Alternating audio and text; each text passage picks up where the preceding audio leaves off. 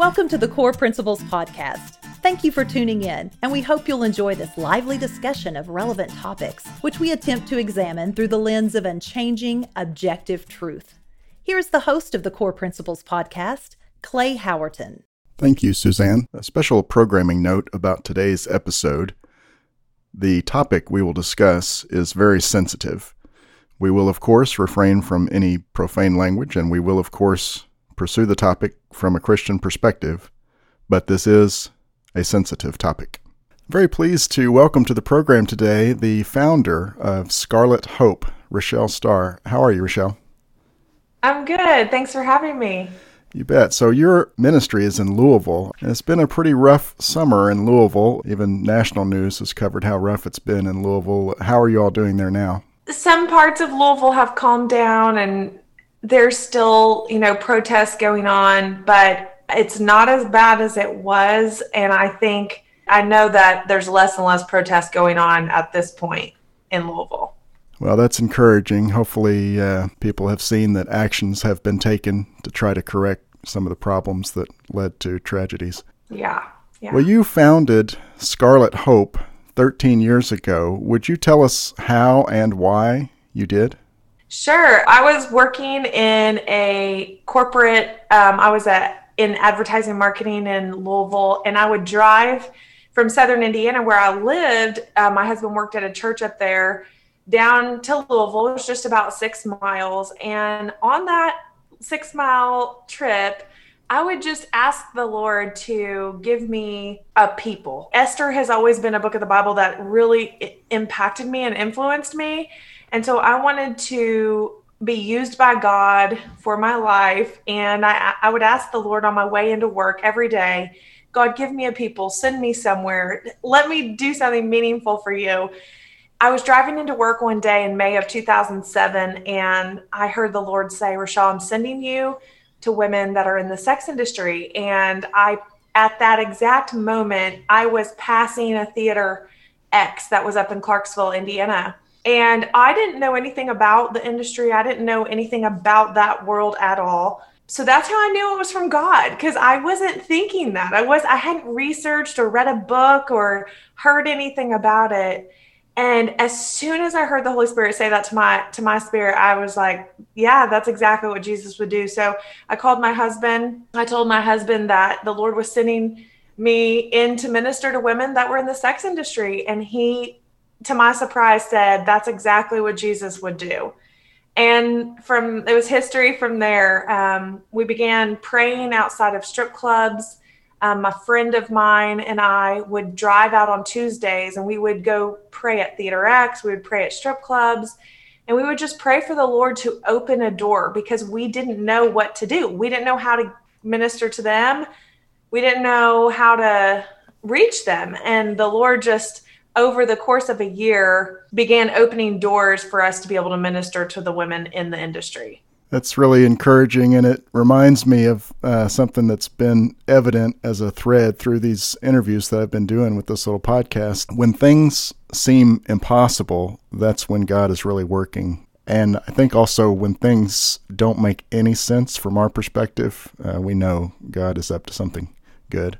Amen. Amen. Yep. You have added Scarlet Hope Ministries in other cities as well. Uh, where are they? We first started in Cincinnati, which is just a couple hours away from Louisville. And then we went to Reno, Nevada, and we're in Las Vegas, Nashville, and we will be planting in Miami at the end of this year, Miami, Florida. I like that you have hope in your name. Our pastor has emphasized the importance of hope, of course, uh, and he has a common illustration that he uses. Uh, he says human beings can survive for about 40 days without food, about four days without water, about four minutes without air, but hardly even four seconds without any hope. What is the key yeah. to the hope that you provide the women whom you serve? I love that question because when the Lord first called me to minister to the women, I didn't understand the tragic loss of hope that I would be experiencing when I went to these women. And that loss of hope is covered in the blood of Jesus Christ in that hope. And that's the hope that we bring is that his blood covers all of our sin, not some of it, all of it. And it covers all of that that loss of hope that the world and walking in darkness has. And so when I when I named the ministry Scarlet Hope, it was truly out of the representation of the blood that was shed for our sin gives us hope. It gives us hope in the cross and eternal life when we trust in Jesus. And so that is the hope that we are sharing all over in every city, in every strip club, in every massage parlor, on the streets. That's the hope that we want them to find their hope in. That's very powerful. This program is called Core Principles, so I'd like to emphasize what hopefully is obvious the core principle that every human being has great worth uh, and is Amen. beloved by their Creator and Lord. It's a tough subject that you deal with, and I did a little research to try to prepare for the interview. Some estimates are suggesting that nearly 50,000 people are trafficked in the United States annually, and that over half are minors. How do we ultimately correct that scale and that horrible of a problem? You know, I heard the Lord say years and years ago that it was by one person at a time. And if you look at the magnitude of the issue, which the exploitation and trafficking is the second largest globalized industry in the entire world, second to the drug trade industry. And so when you look at the gravity of that, it's huge. But I know that only I can have impact on one. And that may even be an impact of telling someone or asking someone to join our ministry in reaching one. And so now we've reached two. And so it's really just disciples making disciples and and I truly believe it's by one woman at a time.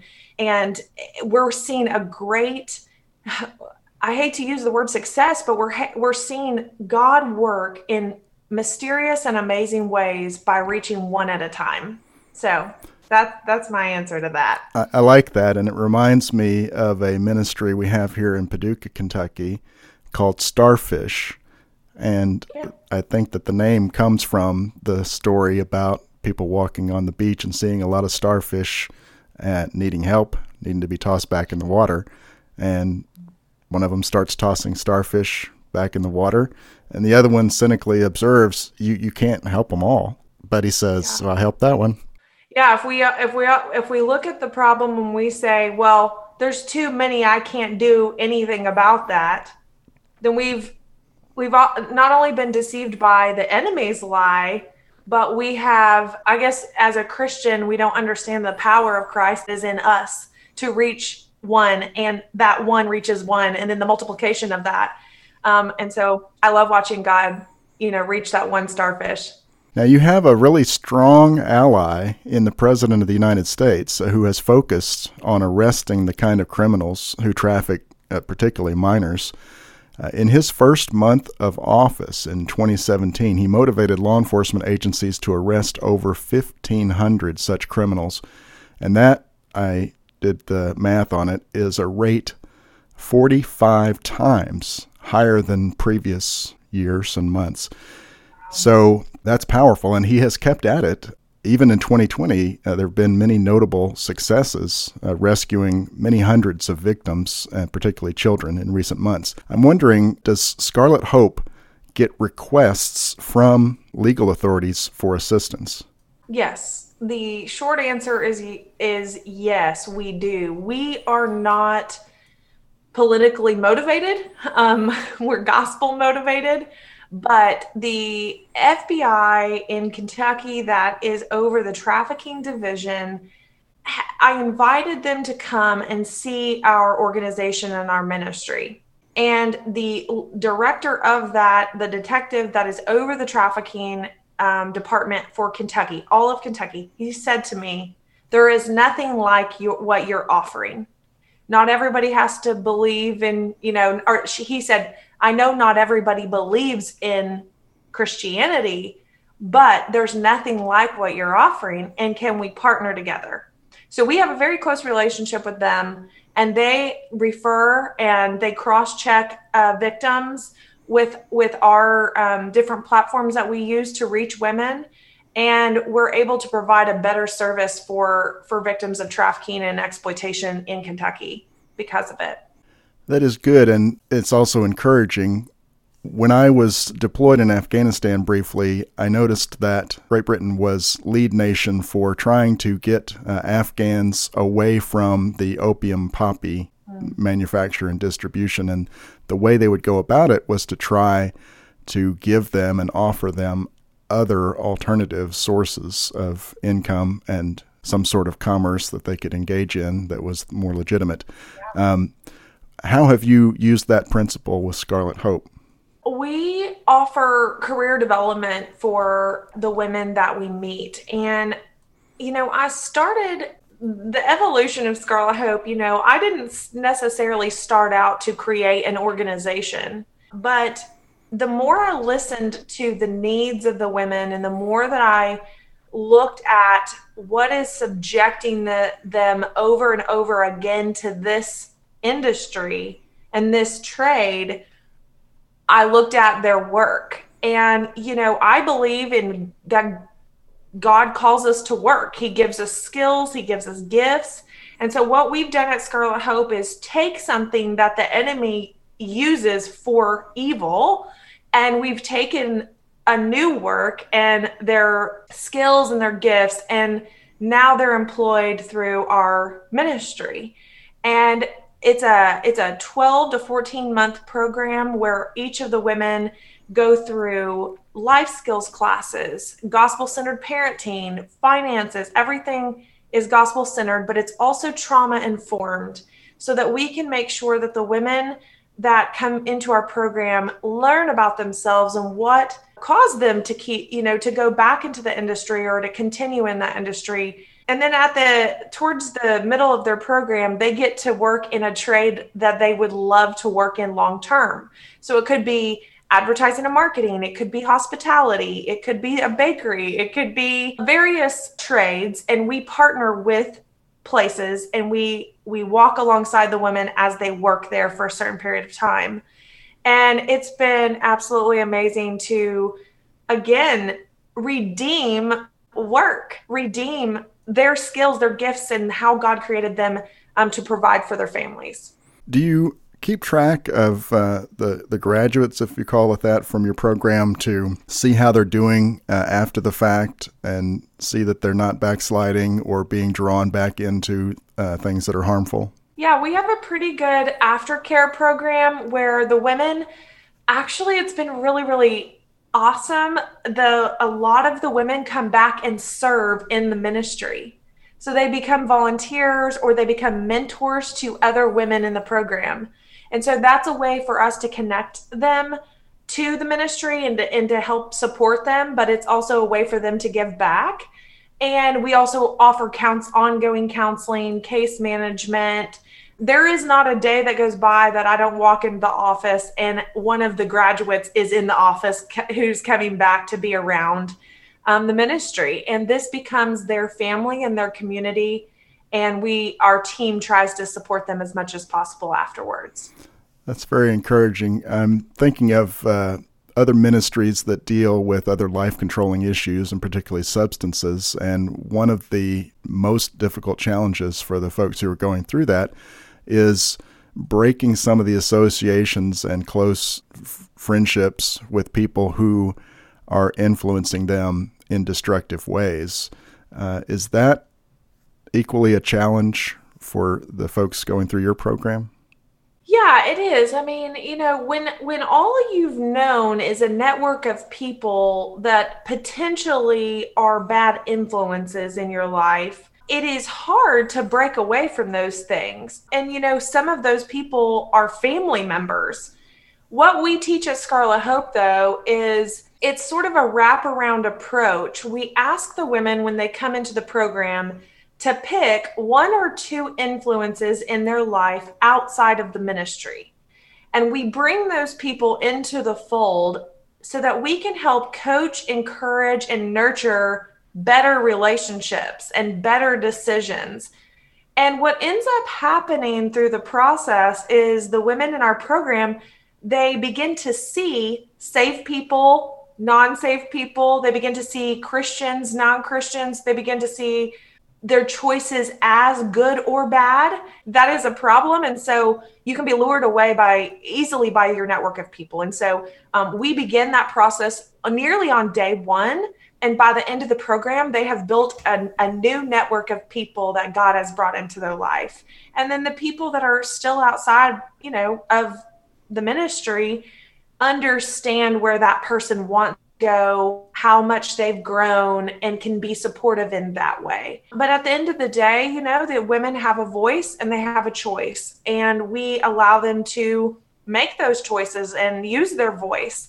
But along the way, we try to teach them how to use their voice for God's glory and his kingdom and right choices. You mentioned networking, and you also on your website, scarlethope.org, mention uh, that you collaborate with other ministries. Can you give some examples of what those other ministries are and what they do? Sure. I mean, we have two different types of like networking that we do, but specific to the career development program, we partner with housing. That's something that we don't provide anymore. We did at one point and we decided that there were other people focused on just that that were doing it better than we were doing it, and so we partnered with them. Um, Refuge for Women is an is an example of that. They're in Lexington, we've partnered with them many, many, many times. Drug rehabs and detoxes. There's a place in Louisville called the Healing Place, and it is for drug rehab. And so we we partner with them. We partner with Family Scholar House for college education. We partner for with Salvation Army with them for lots of different resources, cars and jobs and all sorts of housing needs. So, you know, Scarlet Hope really has tried to take a holistic approach of looking at each woman's whole life. And we know we can't be everything to her. And so we try to partner and connect her and network for her and with her to get the resources that she needs. There are a lot of things that we do provide, like her employment. We help also provide child scholarships. And so we partner with daycares that are healthy and that are good. And we scholarship women to get into good daycares for their children there's just so many partners. On the other side of our partner and networking is um, I, I love collaborating with other organizations and I love learning from them. But we also do a lot of coaching and networking. So over the course of the years, I've probably been able to collaborate and partner and coach nearly 200 ministries around the world to carry out this this type of mission. So we just love networking. We love partnering. We think it's the way to go. I also really love that synergy, and uh, especially when believers share burdens and successes. In fact, the organization that I work for uh, is a charitable foundation, and our motto is to bear one another's burdens and thus fulfill the law of Christ. So I really appreciate that approach. Yeah. Well, 2020 has had uh, some very unique challenges, Rochelle, and I wanted to ask you how those have affected Scarlet Hope. Yeah, 2020 has been a very interesting year, I know, for everybody involved. Um, it's really had two great impacts. And the challenge and the, I would say, the negative impact of 2020, I, I have a hard time ever really seeing anything negative because you can learn from everything. But the Scarlet's Bakery retail stores ended up closing in May of, of this year due to COVID. As a nonprofit, as a ministry, retail operations for a restaurant are very costly to begin with. And then we were shut down for several weeks. Then we were put to a certain percentage of use and time. And it just, our ministry, we, could not afford to keep that open in the midst of all of that. And so in May, we decided to shut the bakery down and move to an e commerce model. So we do make baking mixes and we ship them, and it's all online. We'll take that as far as the Lord wants to take that, and it still gives women employment and it gives them a track um, if if they're coming into the ministry and need a place to work. It also gives them skills and training as well. But The other side is that the strip club closed for a considerable amount of time. And so we were asking God, like, okay, so we still want to reach women. We still want to go. We still want to help them. So how do we do that? And by God's grace, Clay, 13 years of service to the women in the, these clubs, they knew where to come. So we have served more women at our resource center than we've ever served before. Um, hundreds of women and their families have come to the center for groceries, for clothing, for care, for counseling, all sorts of things. And we've been able to keep that up the whole time COVID has been going on. And even though the strip clubs have opened back up about a month ago, month to two ago, um, we now are serving, uh, we drop off gifts again and food again at the clubs. But there are still some severe restrictions on on that, the bars and the clubs.